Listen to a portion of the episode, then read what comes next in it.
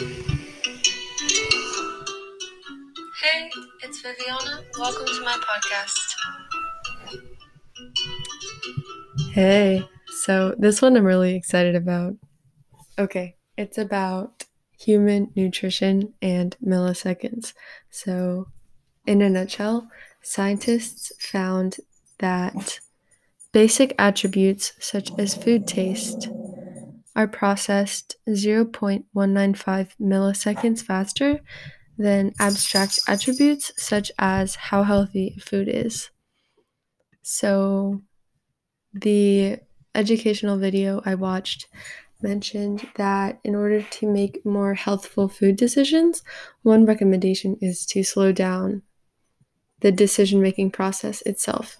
And although this short educational video had to do with decision making with regard to food, this is actually super profound when you apply it to human decision making in different facets of life, whether that go to decision making of morality, of what you believe is right and wrong, or decision making of, let's say, dating, or decision making of education.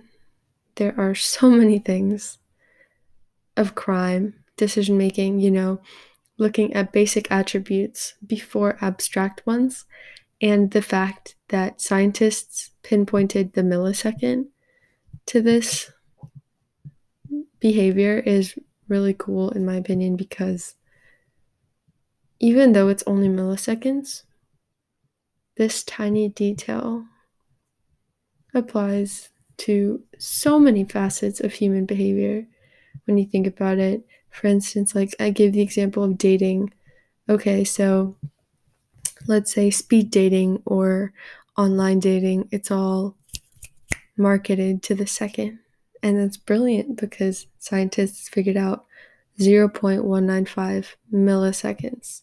The human will process basic attributes, physical attributes, before abstract ones food taste before its health, or appearance before, let's say, its wholesomeness or personality. And I just thought that was super cool.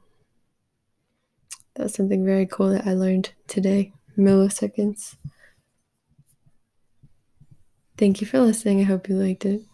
And I hope that you learned something. Take care.